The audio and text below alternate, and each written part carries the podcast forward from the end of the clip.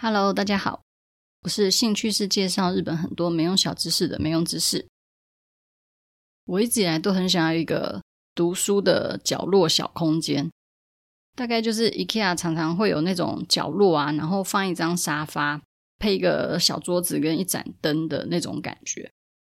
终于我也成功买了一张扶手椅沙发，所以现在的状态就是非常慵懒的坐在扶手椅上面录音的感觉。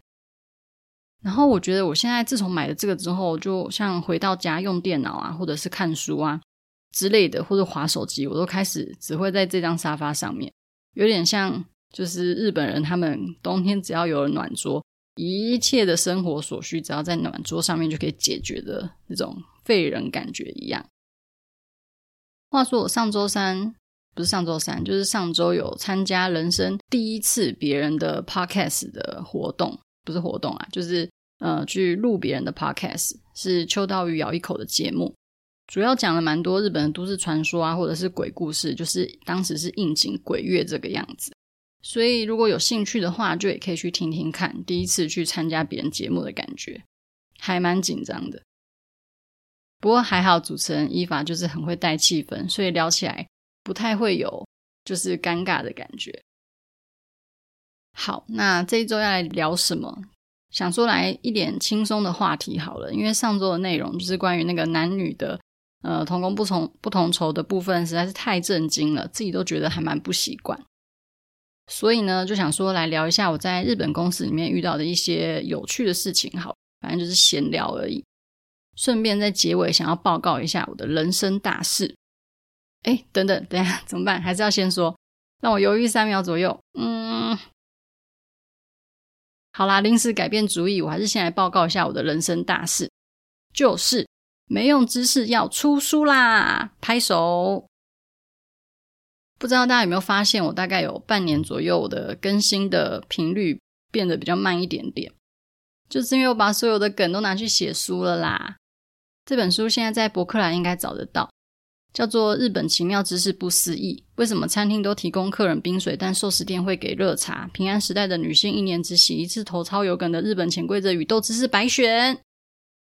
名字很长吧？是不是跟我的粉专就算知道了也对人生没有帮助的日本小知识有一个异曲同工之妙？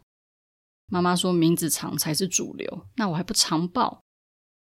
不过我这本书《日本奇妙知识不思议》，为什么餐厅都提供客人冰水，但寿司店会给热茶？平安时代的女性一年只洗一次头，超有梗的日本潜规则与豆知识百选，还是略输《银魂》里面那只猴子的名字。10ゲーム10ゲームうんこ投げき、おとといの信者のパンツ、新八の人生、バルムクフィザリオン、アイザクシュナイダー、三分の一の纯情な感情の残った三分の二は逆向けが気になる感情。 里切りは仆の名前をしているようで知らないのを仆はしている。ルース、スルメ、メダカ、カツノコ、コエダメ、メダカ。このメダカはさっきとは违うやつだから。池のメダカの方だから。ラー油、言うて、ヤオ、キムコ、ペペペペペ、ペペペペペ、ペペペ、ピチクソマル。如果真的记不起来我的书名，其实打没用知识也找得到。目前还没有开卖，九月十八才上市。那书里面呢，有四大分类，分别是生活篇、食物篇、历史篇和四十七都道府县地方趣闻篇，总共有一百篇呐、真的是呕心沥血写出来的，请大家多多支持，非常感谢。这次也很感谢城邦麦浩斯和我的编辑大大之余，真的帮了我非常非常多的忙，然后也修正了很多很多的错字。总之，这本书的诞生真的要感谢太多人了，所以就谢天吧。如果少喝三次星巴克或者七次五十岚的话，就可以买到这本书了哦。一方面可以养生，也可以支持一下没用知识，真是一举多得呢。然后啊，如果大家有空的话，十月二十三号下午三点到四点有没用知识的新书分享会，在诚品书店南西店五楼。已经开始很紧张了，有空的话虽然可以来，但是可不可以不要问一些太难的问题？就是拜托大家了。好啦，一百篇没用小知识，应该是可以放在厕所里面看的蛮过瘾的，而且还是全彩印刷，真的是超级大手笔。虽然这些一百篇内容可能对人生真的没有太大的帮助，但是还是可以当做搭讪正妹帅哥的话题，其实也算是蛮有用的。大概是这样子，真的这次写的内容我自己是也蛮喜欢的啦。然后一些附图什么的，还有封面，我觉得也都设计得很漂亮，我自己是还蛮期待的。也希望大家可以喜欢这本书。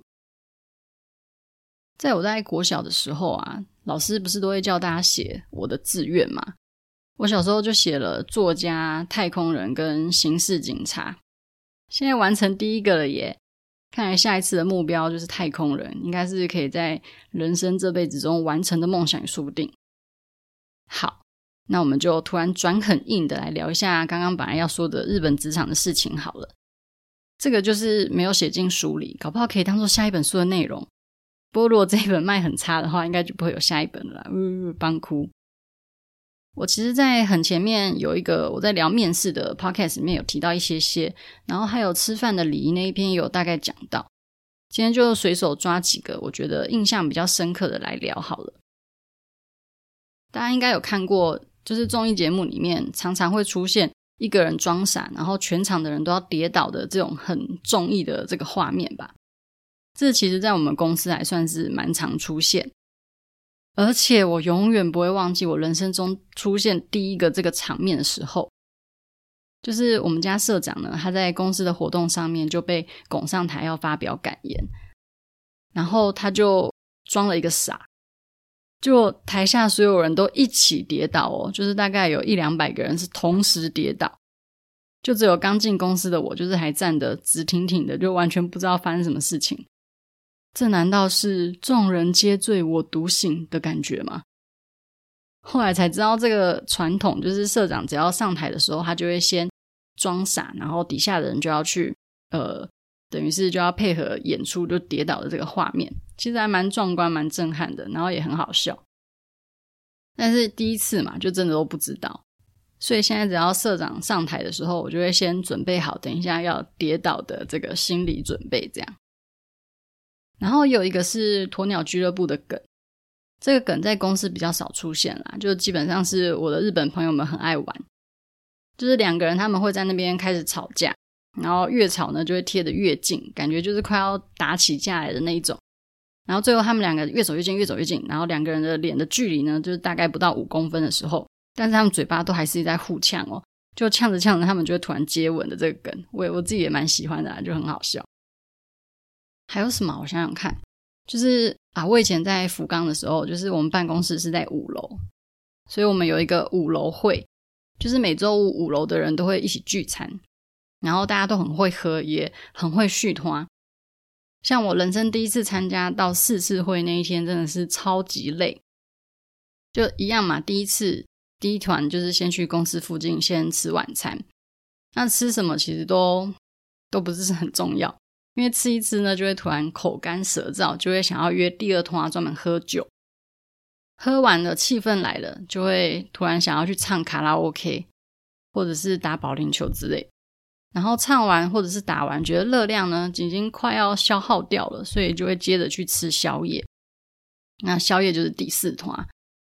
宵夜那时候我们其实还蛮常去吃，福冈有一家辣面，就是超辣超辣的那种辣面。然后每天已经是半夜，还是会排很多人的那种，其实很好吃。但是这个时间大概就已经是凌晨五点多，就很可怕。隔天早上肚子跟精神都是一个很哑巴的状态。然后有时候就是刚刚提到嘛，可能唱卡拉 OK 以外，你还会被揪去射飞镖啊，或者是打保龄球等等。那如果又加了这些活动的话，就变成五次会。隔天如果还要上班的话，会整个就是烟酒嗓。然后还有，因为大家都很会喝，又很常喝得很晚，所以有一次聚会，就有人问说：“哎，有谁有在路边睡着的经验？”就举手了大概六七成左右。早上醒来发现完全不知道自己在哪里。然后像我主管，他手机钱包其实也不见过蛮多次的。有一次他们自己去喝，然后我隔天有上班，其他人都休假，然后我就准备下班的时候，就突然在公司门口看到我上司穿得很休闲。看起来就是刚喝完酒，就一脸宿醉样，然后跟我说他的钱包不见了，咦，又不见了哦！我就开始帮他在附近的垃圾桶啊，或者是草丛之类的找。睡路边真的很可怕啦。虽然日本治安总体来讲是还不错的，但还是要特别小心。不过我之前还有听过我朋友他的朋友的朋友之类的，就是在路边睡着，然后醒来之后发现他被三角锥围起来保护，就是另类的贴心。那刚刚有提到，就是结束之后会用吃拉面来当做结束这一回合嘛。这个拉面的日文叫做“缔め拉面”。其实一查就会发现，为什么日本人都很喜欢用拉面结束这一这个整个聚餐，这样是因为酒精有那个利尿的作用，尤其是啤酒，它的利尿效果又更好，所以在排尿的时候又会同时把身上的盐分给一起排掉，所以身体就会突然好想要补充水分跟盐分哦。日本人就会突然想到，嗯，那不然就去吃拉面好了。因为拉面又是汤，然后又咸，就整个是最佳解，所以才会有那么多的聚会结束之后都会用缔め拉面来结束这样子。不过有时候看到自己同事或是上司喝醉的样子，就也也蛮有趣的啦。例如说，平常都一板一眼的上司，然后喝醉之后会突然很疯，然后穿女装之类的，就会有一种拿到他们把柄的感觉。之前还有别的公司的人就有跟跟我分享过，他们有一次跟其他企业，他们就是有一起合作，然后结束之后就去开庆功宴，就他们去摸奶火锅店，我觉得这个超神奇的，就这个店也不是一般的火锅店或者是一般的风俗店，而是把这两个结合在一起，变成你可以一边吃火锅，然后一边摸奶。日本人在这方面其实也真的蛮有创意的。然后还有一个很昭和的梗，就是外遇后就会去吃烧肉结束这一回合。就是他们可能两个人就是男女一起去玩那个 motel 之后呢，就会出来之后就会去吃烧肉，因为烧肉的味道很重，所以可以盖掉外遇对象身上的香水味啊，或者是柔软剂的味道。不过现在应该是没有那么多的啦，就用喷雾喷一喷就好。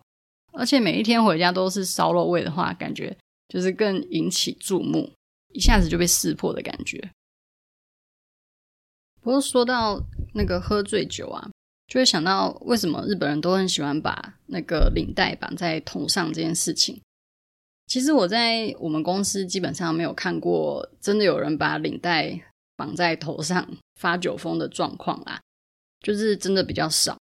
但是这个有点像是。呃，上班族绑领带在头上，就是有一种根深蒂固的日本人喝醉酒的样子。不过，这个到底是怎么来的？就有一个说法是，有一个演员，他叫直木等，他在一个有一个系列的影剧叫做《无责任男》的系列里面，他就有出现过他喝醉的时候把领带绑在头上的一个比较滑稽的一个画面，就被当时的上班族大叔们就是广为流传。大家就开始在居酒屋啊，或者是饮酒会上面一直模仿，然后就获得了不少的笑声，所以就造就了那个领带绑头的一个潮流。还有第二个说法，就是从歌舞伎的头巾去演变而来的。在战国时代末期到江户时代初期，有一种很浮夸的社会风潮。就是当时呢，会有一小部分的人，他们的化妆都很夸张、很奇特，然后也很常去做出一些比较脱离常识的行动，然后喜欢一些比较异于常人的事情等等。那个时候就称这些人叫做清奇者 （Kabuki 像是如果要举例的话，就是以当时的风气啊，可能男性他们比较常穿一些深色或是浅黄色啊那种比较素面的衣服。但是侵奇者他们就比较常穿那种明明是男生，可是却穿女性的华丽和服，或是绑一些比较显眼注目的呃头饰、发饰等等。后来就有人就用侵奇者夸诞的这种风格呢，去创造出侵奇舞蹈，所以就变成了一个歌舞伎的基础。那在歌舞伎当中呢，演员他们通常会穿这个角色明确的表示这个明确身份的一个服装或者是配件。所以就可以让观众一看到这个角色出场，就知道他大概是什么样子的类型的角色。例如说，演员如果在左侧的头上绑紫色的一个头巾的话，就代表他饰演的是一位病人。那为什么会用紫色？据说是因为以前在医疗不发达的年代，生病的时候会绑着紫色头巾，因为这个紫色头巾被认为是一个高贵的颜色，因为以前紫色的取得非常不容易，所以这些高贵的颜色呢，就有一个除魔或者是驱魔的一个效用。然后也有人说，因为那个蓝色用来染成紫色的紫根草的那个根，有解热跟解毒的功效。所以以前的人就认为说，如果你缠着紫色头巾的话，就可以缓解一些不舒服的症状。所以也许在喝醉酒的时候把领带绑在头上这个行为，可能是受到歌舞伎文化的影响，或者是受到直木等在剧中饰演酒醉的人的的影响，也说不定这样。不过总体来讲，真的是一想到把领带绑在头上这件事情，完全就可以联想到，就是这是日本人喝醉的样子。所以也是一个还蛮有趣的事情啦。